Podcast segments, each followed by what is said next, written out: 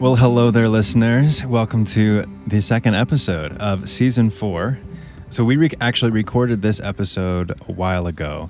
And as we listened to it, we are like, this is actually really, this is a really great episode for the season. So, we decided to kind of recap what we did, help connect it to this season's theme. So, um, Drew, you were not there for reasons that I don't remember why.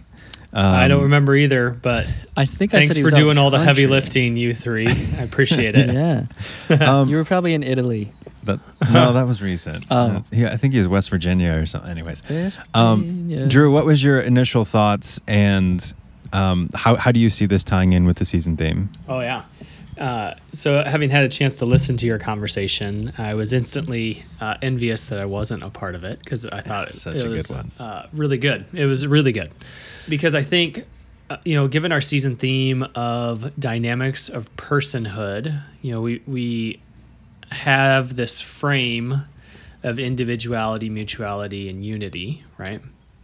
Mm-hmm. But what what you three go into in this uh, conversation is uh, those dynamics I think have their own complexities and layers as it as uh, they are experienced in the world and uh, maybe projected into the world, which I think it, I think it leads to some interesting thoughts and conversations on how do we explore deeply and authentically the dynamics of our personhood without devolving into stereotyping, you know? Um, mm-hmm.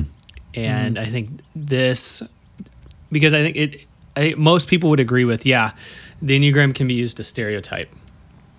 And we have to be careful not to stereotype, but that's typically where the conversation ends. And, and this takes mm. that that conversation to a whole different level in some really good ways. Mm. Seth, what were your thoughts after listening to it again? Yeah, um, so many. Uh, I'm, I'm with Drew though in that um, I feel like we were what we were doing is addressing some of the even at the end of that episode the practicality of how to not go into like we talked about in the intro episode some of the distortions of the dynamics. Yeah. Because i think that's kind of what we're talking about. The stereotypes are the distortions of the dynamics of personhood you know? Um, so yeah. I, I just I think it was really valuable to talk about some of the practices that we each have for being cautious or being aware of how it's we are likely to go in that way because uh, if just on in survival you know we are wired for protection uh, not connection you know? So right also clarification here um, if we sound funny it's, it's because oh, yeah. seth and i are recording in a car just south of Cookeville, Tennessee. I can I can guarantee you two look hilarious right now. I really hope there are people wandering around whatever parking lot you're in, wondering what the heck are these two guys. Well, doing? we're we're stealing uh, Starbucks Wi-Fi as well. Starbucks, not a sponsor of this episode. Oh, um, but they could be. Contact us, Starbucks. Yes, yes. Just don't listen to the episode where I where I did refuse to drink any pumpkin spice lattes. Mm, um, yeah. Yes. well, you did so, say if they were bespoke and artfully crafted. So there we go. Yeah, there, consult me. Um, yeah, I think as I was re-listening to this, I think the reason why I wanted to do this sort of in, uh, episode intro is because there, there's a few things that we wanted to, kind of clear up a little bit and make sure that we are using our language well and correctly. One of which, I mean, just in general, in general, the so what of the episode. We we sometimes get into these important concepts, but then we end with, yeah, so that's interesting. Um, next week. next week. Here's this other um, abstract, ethereal concept. concept yeah. yeah.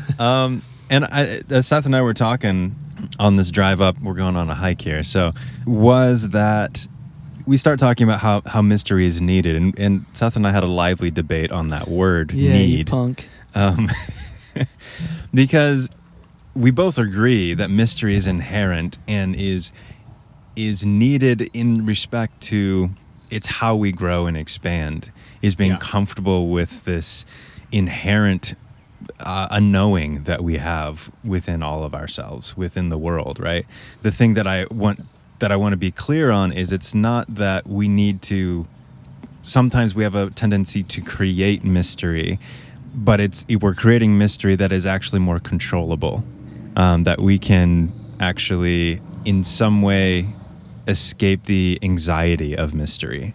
That's not what we're talking about.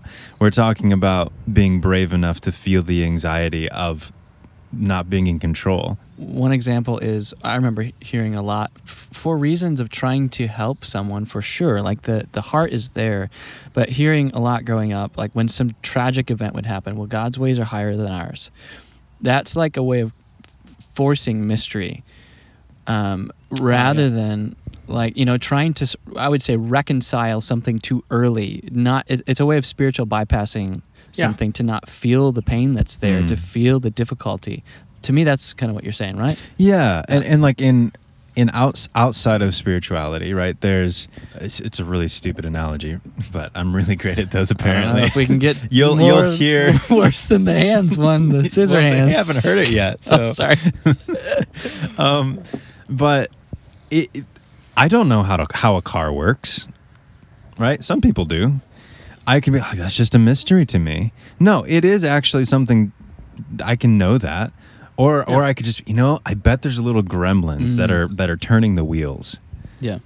I'm just it's just kind of creating some sort of mysterious it's like or I could just learn how to car how a car works. And I guess anyways, all that to say, just wanted to clarify that's kind of what we're meaning that we need to engage the mystery that is always and ever present not not substitute it for a mystery that is controllable or just or just lazy thinking. Yeah, definitely, and that that also plays into one, another thing we talked about as well on this wonderful drive, of how there is a tendency uh, in some circles to to bring in the concepts of subtypes or wings or tritypes as a way to stay separate from the actual difficult or dis- uh, uncomfortable experience of a person of of them not uh, staying in their lane for you to be in a relationship with them you know? Yeah like you need to stay the same uh, the way that i i understand you you know? Or or or I just need to come up with a new add another layer onto why you make sense now. Let's do let's use this kind of, you know, concept. Yeah. So that's a that's also what we wanted to address here, like using kind of these two words, using um, other concepts within the enneagram world as a way to mediate you, like putting you putting something in between you and the actual experience, instead of having an immediate uh, direct experience with something that's that's more uncomfortable but more closer to the truth. I think that's I think that's really interesting. You know, th- this yeah notion that hey, if you deviate from my simplistic script for you that I got from my version of the enneagram, then that's okay. I've got this other version. I can just lay over that, and then now you make sense again, right? And that, that gets mm-hmm. problematic. What else was there, Creek? Feel like you guys are gonna sing in a TikTok video or something. we should. While we're You're in your snow, car. No, snow, no, snow. it won't be long before we. Oh my. Okay, we went there. so one other thing that we wanted to clarify for this episode, as we were re-listening, is this concept of of archetype, and that there's often some assumptions made that archetype is perhaps this thing that is ever present through time and more of a to use some philosophical language here like an essentialist argument that baked into the universe are these nine archetypes that have forever been. But that's that's not exactly how we're using the word. Seth could you kind of give us a a clarification on what we're using those yeah, words as. Um, as I was listening back, I was trying to come up with something that more aligns with um, like how we've gotten here today and why we are the way we are, and uh, just this this uh, theory, of, you know, the theory of evolution, how we slowly have evolved over time toward a specific purpose, and how we're you know trying to make meaning today. So I, I just I thought of like an archetype more so than as a patterned patterned wisdom of evolution, basically. Like it's not something that maybe that's been around since the very beginning of existence, but something that's kind of evolved into um, humanity in order to make sense of how we can be here better today. Tom Condon talked about typing, uh, and he said somebody was trying to ask whether this is nature or nurture, and he said ultimately it doesn't matter because what you can do is you can work with the pattern that's showing up today. Uh, um, yeah, yeah. And so I'm just wondering if you know, we can get clear on the concepts of what we mean, but how much does it matter if what we're working with is what we're working with is today, you know? Yeah, because we can't really do like the fossil studies of, well, oh, this is when Enneagram first showed up in the human psyche. Yeah. right. Right. It's it's it's impossible to know necessarily the origin and all that other stuff. But coming back to the lived experience. And I guess I mentioned at the end of the episode that the tool of psychology, spirituality, philosophy, all of those are it's about connection. Those tools we develop those tools to understand and see clearly our connection with the universe and those around us. Now, it doesn't have to have some sort of existential meaning to it, but it is the tools in which we use to to understand and to integrate ourselves into the world we're surrounded with. Okay, so without further ado, enjoy this episode that I was not a part of, but now I, I am a part of in some small way. yes. Some small way. yeah. All right.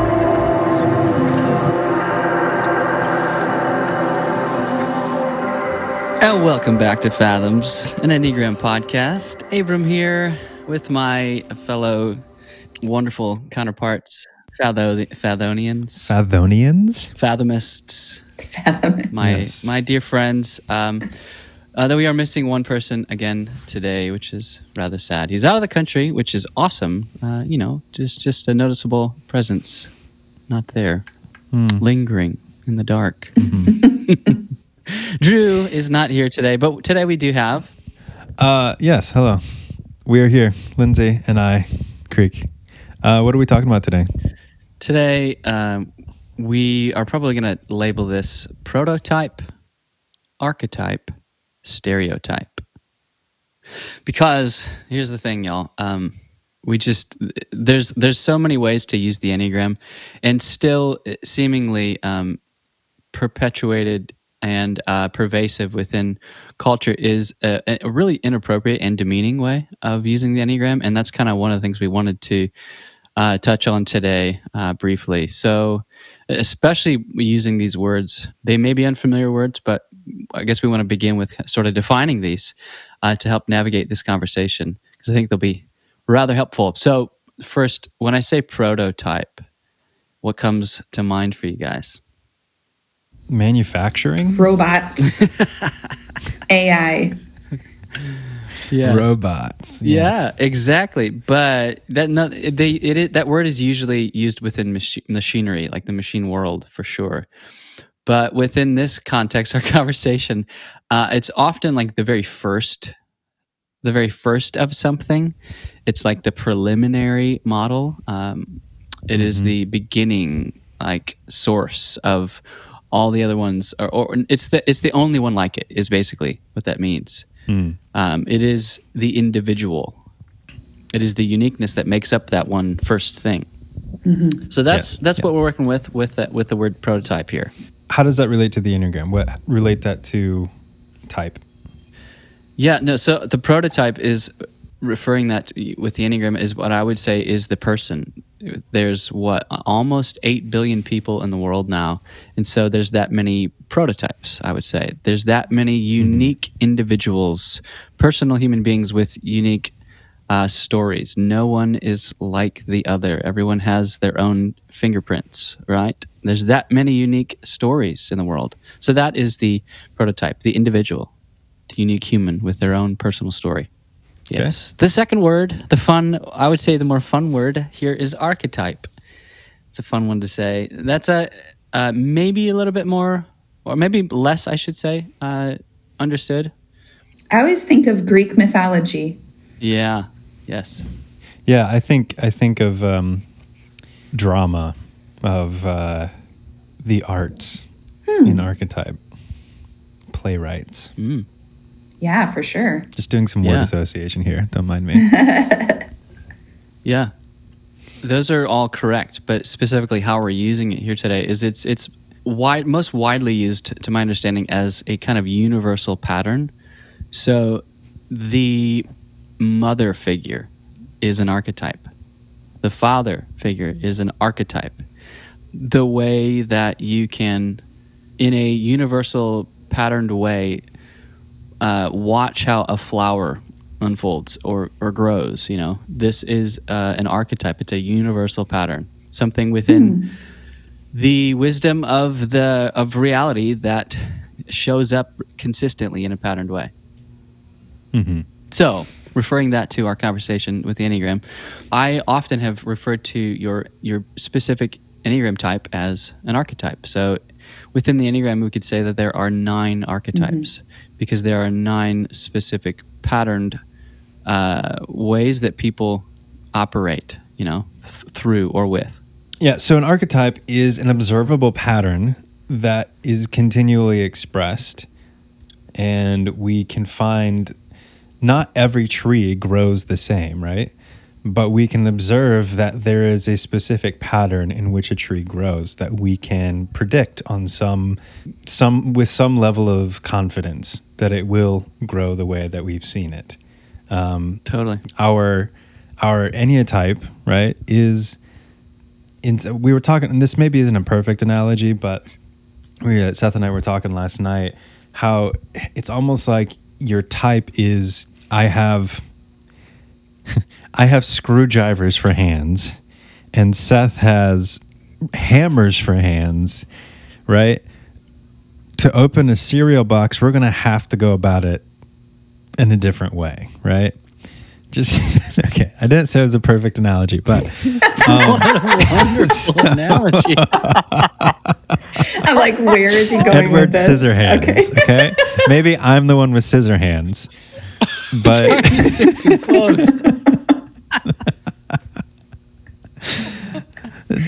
anyway, so what? it is it is not who we are, but it is what we use in order to uh-huh. get the things that we want. Yes. Um, to continue that, m- maybe a little more clearly, uh, you could say like breeds of dogs are archetypal, but the personality sure. of each of those breeds is different. How that dog mm-hmm. expresses that breed is different. That's the yes. person operating the uh, the pattern, the universal mm-hmm. pattern. So Great. next up, here's the thing: is when you take the prototype again, the original, the individual, and you take the archetype, the universal pattern, or the enneatype, and you confuse those two for being one and the same, you get stereotypes. So this is the pattern: St- prototype, archetype, stereotype. Uh, so you, and I mean you, each individual listener, uh, Creek, Lindsey, mm-hmm. you are a prototype of an archetype. Confusing the two, you become a stereotype. Mm-hmm. And what when yeah. we when we miss when we start to label people as stereotypes, how do you how does that harm the individual? How does that dehumanize the individual? Well, yeah, it assumes that everybody is going to just do the, the pattern in the same exact way, in the same, you know, everybody is their pattern, and that's all I see then when I think you are an eight, you know, or I mm-hmm. think you are a, or a two. What, when the person, the individual operating the pattern, yeah, every person has a unique relationship with that pattern, and so it's going to express differently. That's why it's why you can't really talk about enneagram types and figure out your type through just behavior, because everybody does this in their own way because of their own story. It's like I said last night. Like you put f- fifty people in the room that all identify primarily in their in their psyche with the eight pattern, the eight archetype and every one of those people are going to understand vulnerability for different reasons because they learned vulnerability mm. through their unique story. So one one thing that makes one person vulnerable won't be for the other, even though they both understand that weakness is maybe something that they don't like. It's still going to be different for that person for for all 50 of those different eights, you know. Mm-hmm. So it limits people. It highly limits people. It demeans their. It dehumanizes people ultimately. Mm-hmm. Mm-hmm. Do you think that everybody, to some extent, does this when they first encounter the enneagram? Like it's almost just like a rite of passage when you're learning the enneagram. You kind of have to like go through this phase. and mature out of it? Hmm. I think I think on some level yes, because you don't have as much um, when you don't have experience in data points to see how where the line is between archetype, prototype, and stereotype are, you're going to lean into that stereotype a lot quicker as a shortcut when you don't have data points that contradict the way an eight behaves, right? Um, or way a four is. And I guess that kind of leads us into our, our next section here of why we actually do this. Because it, it can be helpful. It's what our brains do naturally to help us move the world efficiently um, instead of having mm-hmm. to, like, we see a tree, we don't have to identify the genus and the, the type of tree and all the other things about it before we can recognize it as a tree. Yeah, we wouldn't be able to walk, right? Yeah, because there's this right? information right. we have to keep naming over and over. What is that? What is that? Right?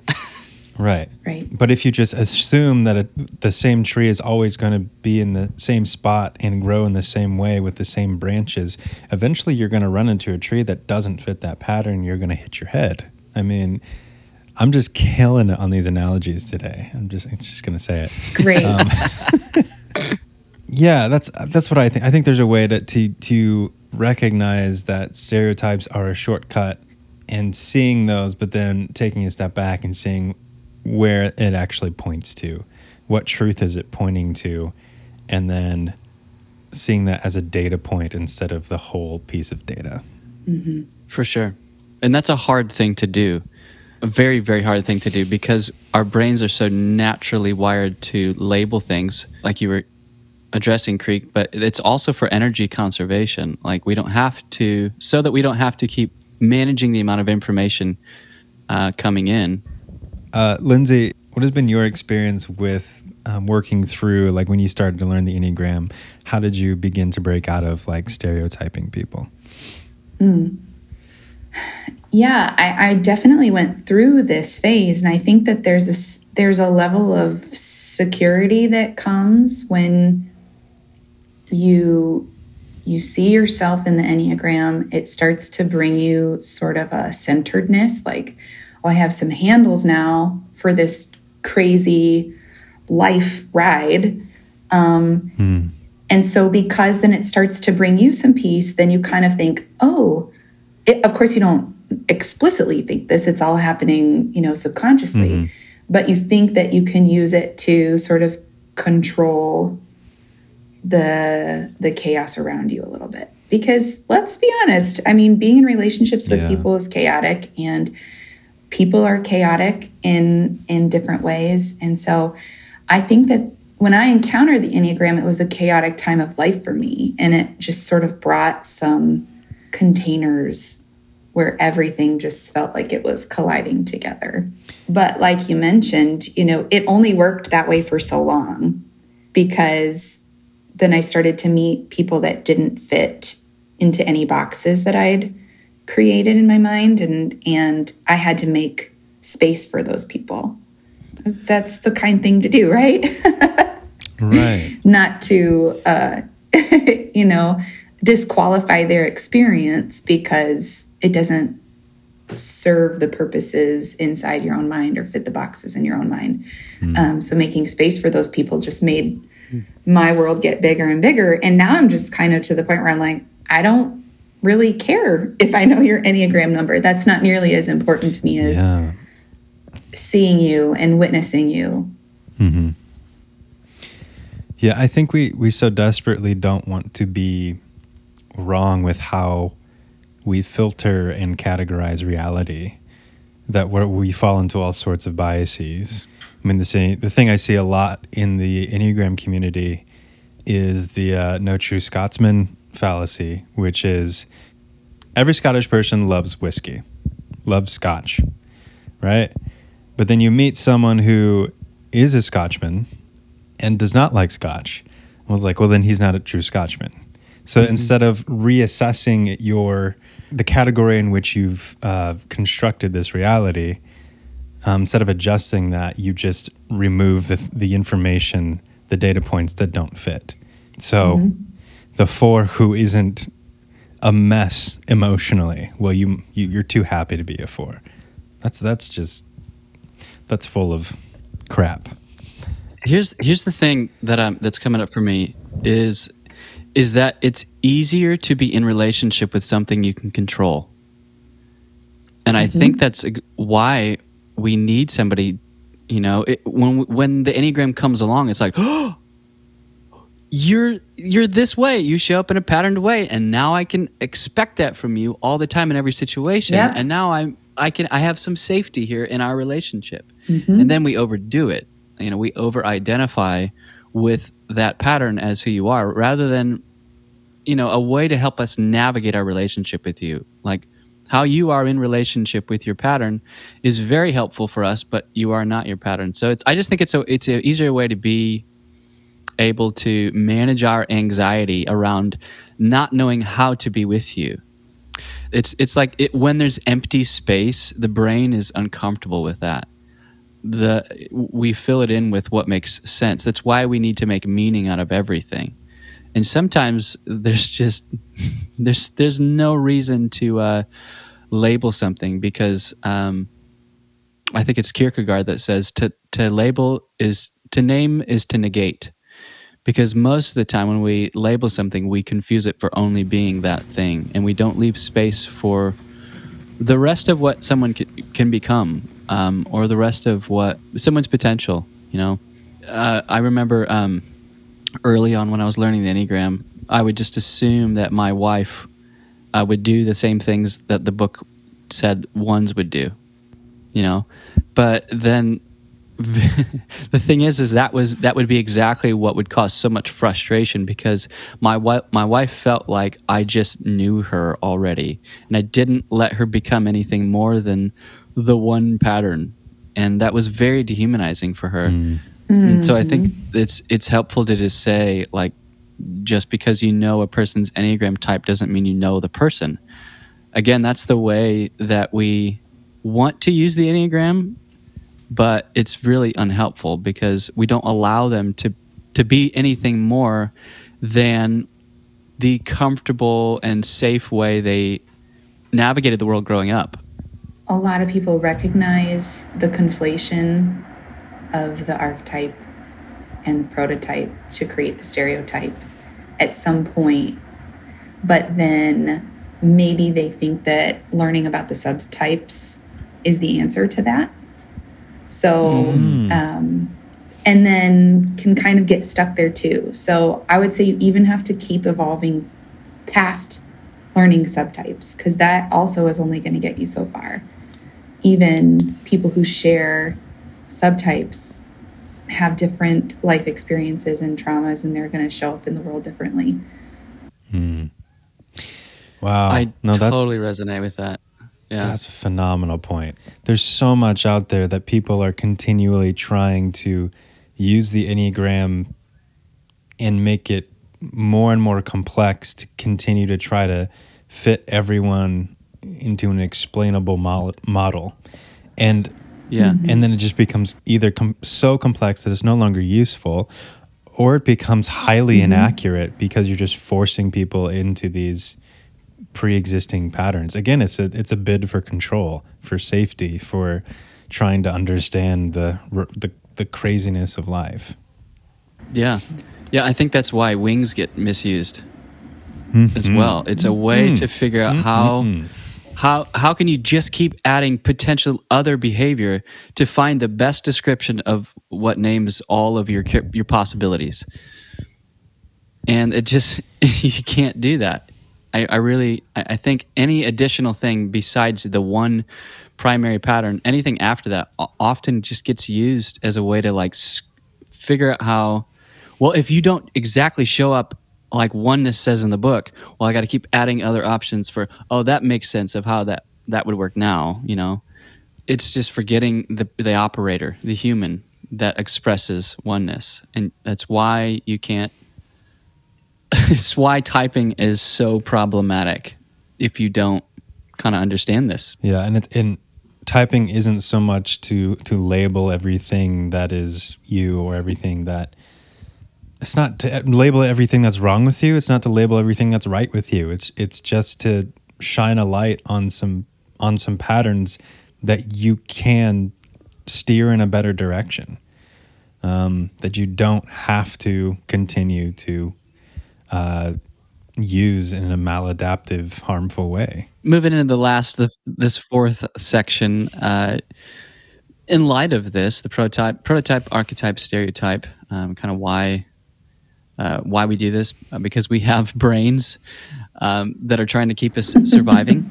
yeah, what what do we what do we do about this? That's the the thing we want to move into f- to finish this with. What's the practicality here? Uh, how can we practice uh, using this information? So I think within this within this question, I was like, so yes, we've acknowledged the prototype, archetype, stereotype. There's some issues there. We understand why we're doing it. So the practical side of it is, uh, I think we I think we've labeled enough how it is harmful and how it's limiting and how it's just really not useful way to spend your energy, honestly. So how one, how do we become aware of it? Like what are what are some ways in which you found helpful to be able to take that step back and to see, oh, this is the thing I'm doing. Um, what's that signpost that pops up that oh, I need to I need to look at things a little bit more closely. And then once you find that you're doing some sort of dehumanizing, some sort of limiting someone by their type, what are the practices in which you open up to that more fully? Um, well, I I think of some practices. I think that there are some practices you can do in the moment as you build awareness, but just some practices in general to help you become aware in the first place. Um, these are kind of weird. I'm not going to lie, but I found them to be uh, quite sweet. I don't know if that's the right word or not. They're sweet practices for me to engage in, but um, you know, like when a train is coming and you're like, what's the route I can take around this train? Like, how can I get around this? Yeah. I've started, if I have time, I will sit at the train, and it really only is four minutes, maybe five minutes at the most. So it's a nice chance to just catch my breath and breathe.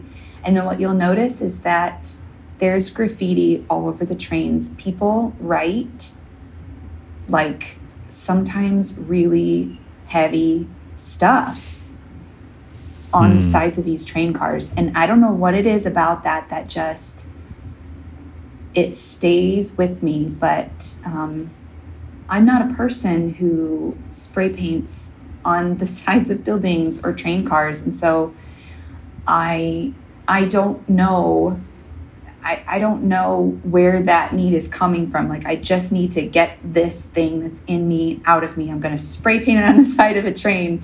And there's something about me witnessing that um, and wondering about it. Where, who is this person? Where are they coming from? And what are the struggles of their life? It's just a few minutes of an openness to people I'll hmm. never even meet. Hmm. So I don't know. I like that practice. And then the other one that my husband always makes fun of me for is that I always read the obituaries in our local paper every week. The paper comes, really? it's on my doorstep. I will sit at my dining room table with a cup of coffee and read the obituaries. And it's really remarkable um, how you can really see archetypes and prototypes when mm. you're reading the obituaries because people hmm. are not that different and also really really different and uh, yeah. hmm. i don't always read hmm. all the whole obituary section that would take a long time but sometimes i'll just pick a few that stand out to me and just remember that person and their life and again i may never meet them but it's just a way to stay hmm. open to others yeah. you know the the train okay. analogy is definitely a quintessential uh, Midwest analogy, but I think it works. yes. uh, yeah, for for those that don't know, the Midwest has a lot of trains, and we get stuck Lots behind them many many times. I just love what you forget now exactly how you said it, but the the sameness and the difference of the people you read in the obituaries. Obituaries. Um, yeah, I how people do their sameness is vast. it's, it's so different. Yeah. I just think that that is a really beautiful conundrum sort of way to describe the paradoxical nature of huma- humanity. There's so mm. much similarity, yet there's so much distinctness that's widely different, you know? I think of a, a quote, right, uh, from Carl Rogers. He says, um, A person is a fluid process, not a fixed and static entity, a flowing river of mm-hmm. change, not a block of solid material, a continually changing constellation of potentialities, not a fixed quantity of traits. Personality types are different kinds of personality, different kinds of people. And I think for, so at least for some practices, I think for me at least, it's around helping in the moment distinguish the difference between a person and their archetypal expression. Um, especially when I have in the back of my mind pretty often uh, the Enneagram. I'm looking for the type. Where's the type? And like we said, I need you to fit into the, the category of how I c- can be in relationship with you. That's how I can control this and be be safe. Because too much um, too much unknown is unsafe for the system. That's like that's how computers work, but that's also how our brain works. I think um, too much unknown is not safe for me. I don't know how to exist with you if I can't make sense of you. So I need you to be the static thing I can can control. And so often I wonder if maybe Creek. I, I like how you phrase it. The question: um, How do you know if you're doing this? Like when I'm frustrated that you're not being the way I need you to be, mm. and I uh, and this often happens with me and my kids. I just needed to do what I've asked you to do, you know. But I think we do this with with uh, adults and our friends and our family as well. You're mm-hmm. not acting the way that I need you to act, the way that makes sense for me to be in relationship with you because I'm not willing to change. Mm. Damn it. Mm. I'm not willing to change. you have to. And that's kind of basically what we're saying, uh, which yeah. is silly. Um, yeah. But I, I just think that is a symptom, if you will, of knowing when we are needing a person to be static because our relationship with them, uh, it's insecure. It feels insecure if it's not the same thing every time that I can bank on. And mm-hmm. I, I think another thing is how can I be truly present with the person here behind the archetype, behind the pattern? That's the one that's operating it. And so I think that is around actually encountering the human being that's here today rather than the concept I have of them from yesterday or any previously mm-hmm. held understanding of a person. You know, I, I tell uh, couples that I get to sit with um, you don't fall out of love with a person, you fall out of love with a concept. And so commit to getting to know the person in front of you every day. Mm-hmm. And um, so I think some of that is about how, how are you holding your own typeness? Um, because if you need to be fixed and static, and that's what feels most safe for you, then that's most, most likely when you're going to be needing other people to also be that. Mm. Yeah. And then uh, finally, the last thing I think of is we've maybe have we named it before on here the cataphatic and the apophatic ideas. I can see these Ooh, real fast. I love this. Yes. Because I just think it's a helpful way to understand multiple expressions or ideas here. So it's within the Christian monastic tradition where the, the word cataphatic is is around needing a, a handle or labels or or characteristics of to describe God with. Uh, because God is this infinite um, mystery that is undescri- indescribable but I need to have handles. I need to have words like good and beautiful and and strong to be in relationship. I can't be in relationship with something I can't identify, probably in my own self as well.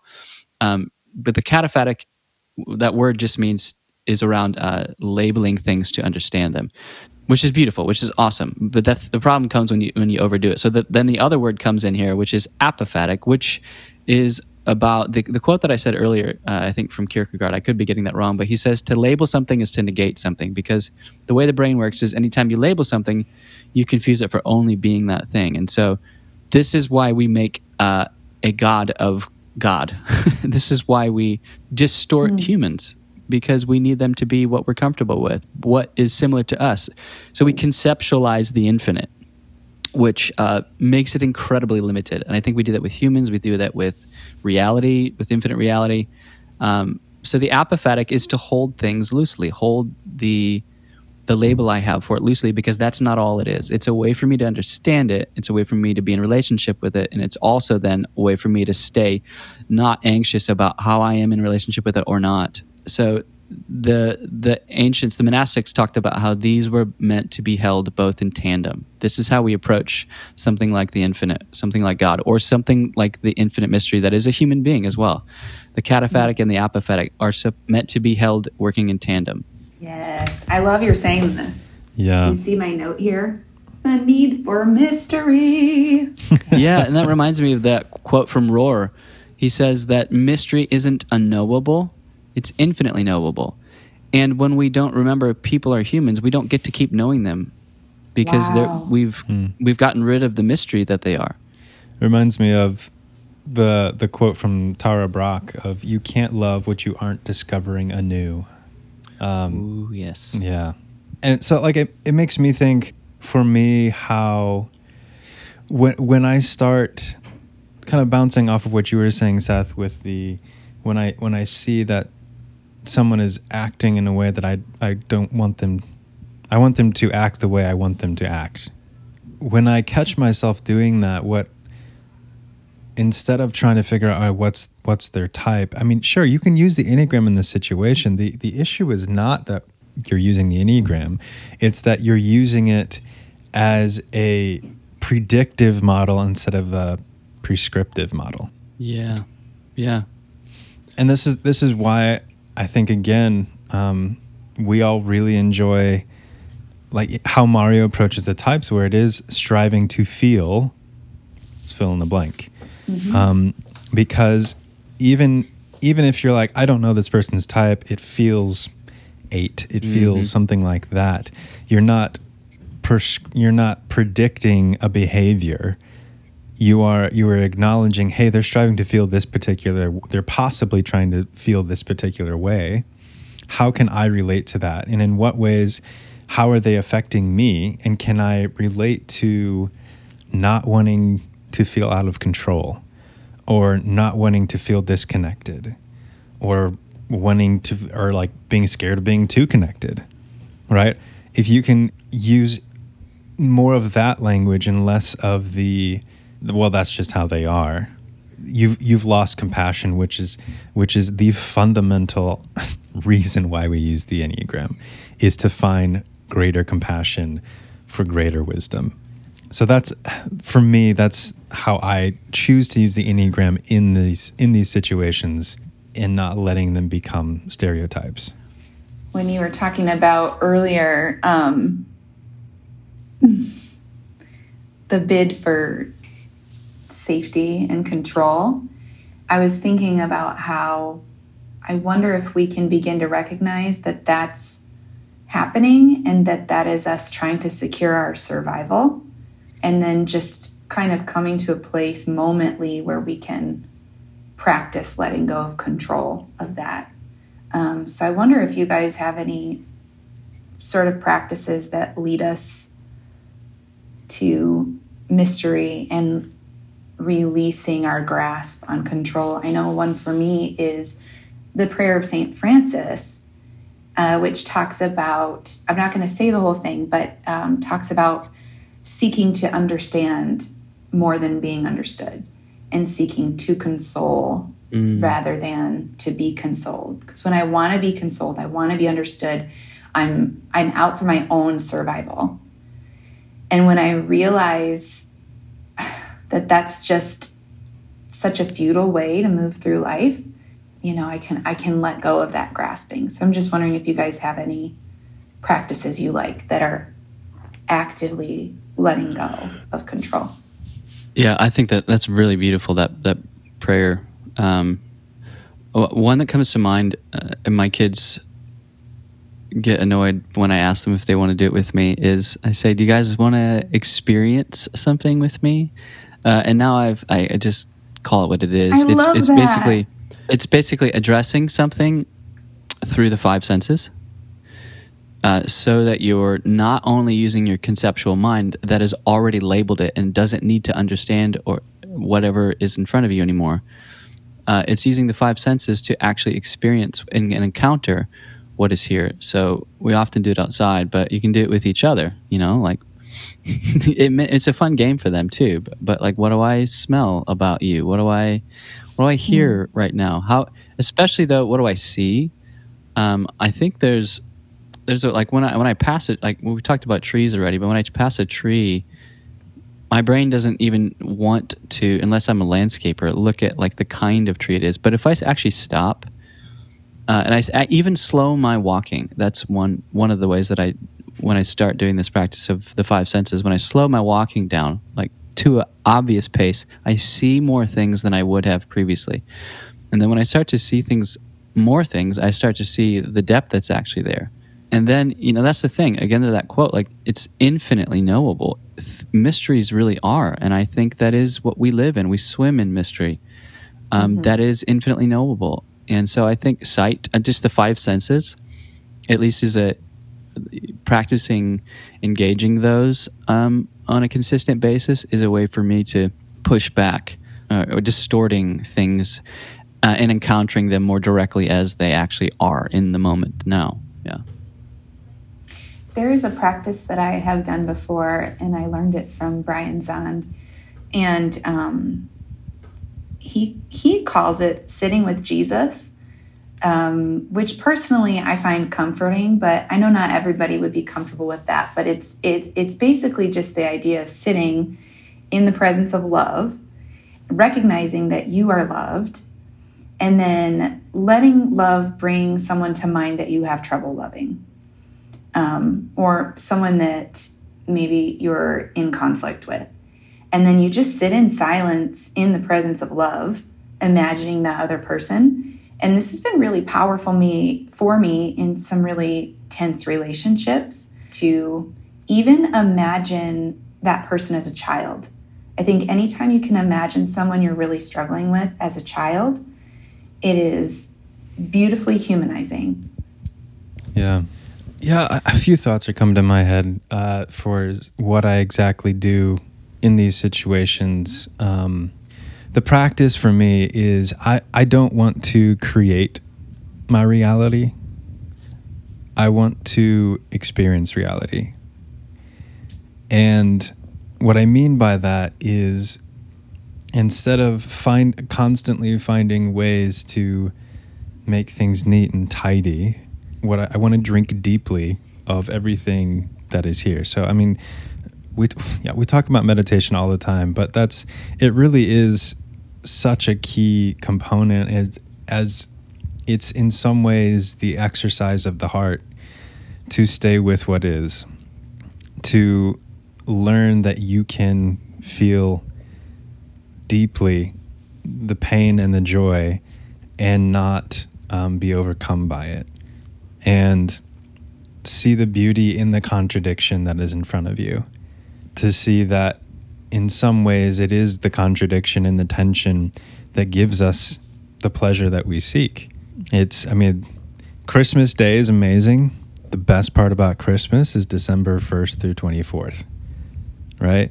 Then you get to Christmas Day, it's like, all right, that's great. But like the anticipation, the tension, the it's not quite here yet, but it's going to come.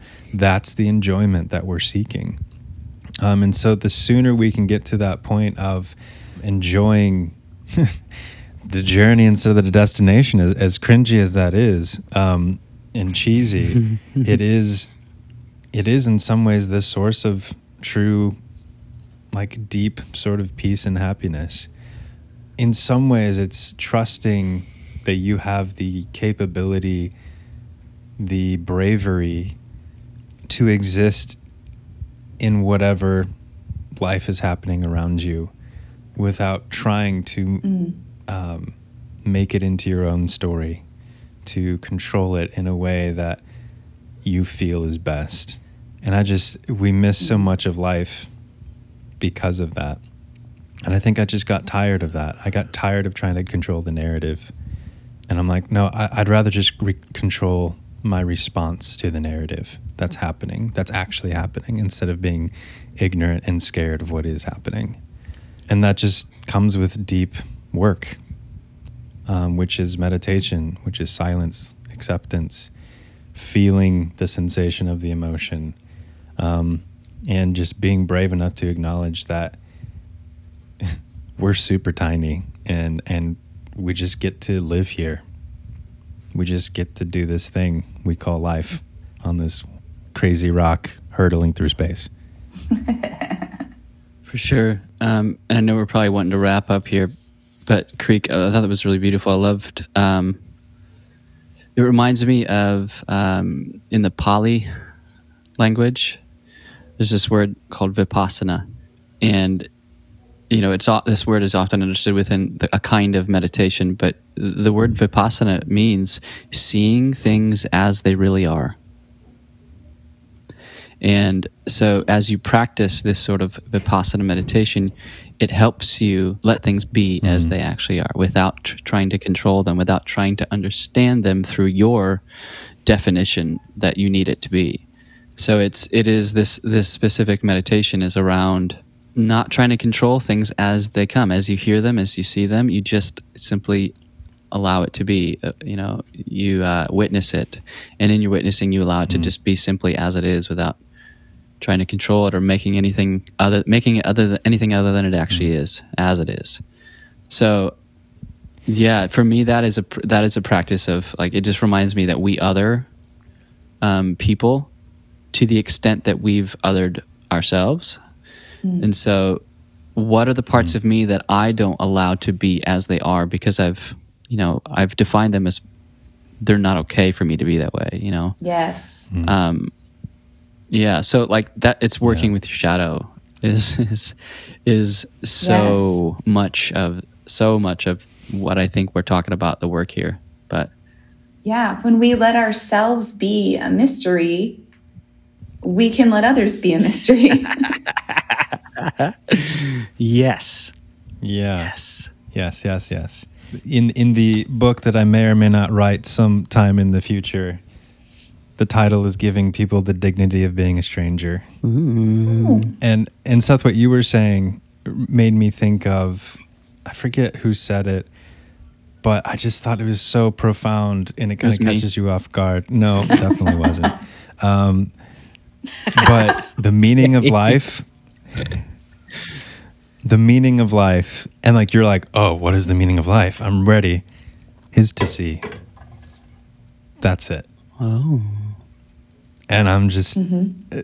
When you when you sit with that i mean we don't need to get into the meaning of life all this other stuff but i just I just to me it speaks to what we've been talking about right the person in front of you what are we all bidding for? What is mm-hmm. the Enneagram for? What is religion for? What is philosophy, science? Everything out there is for is to connect and to experience to give and take love, right? To give and receive love. And so you cannot give and receive love if you aren't seeing clearly, if you aren't trying constantly to see more and more of what is and what is reality and what is true. Yes.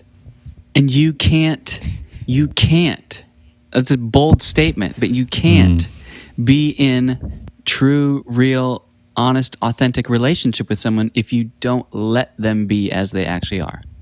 Boom. Well, that was a really great conversation. I'm so glad uh, we were able to go the places we did, and it was scary uh, to kind of just riff on something like this. But um, hopefully hopefully listener you got something out of this and you're able to approach life and the people and connections around you with a bit more peace and clarity and always stay curious we'll talk to you next week Thanks for listening to this episode of Fathoms, an Enneagram podcast. If you found this episode helpful in any way, consider sharing it with a friend or family member. We are so honored to be on this journey with you, discovering our inner depths, one fathom at a time.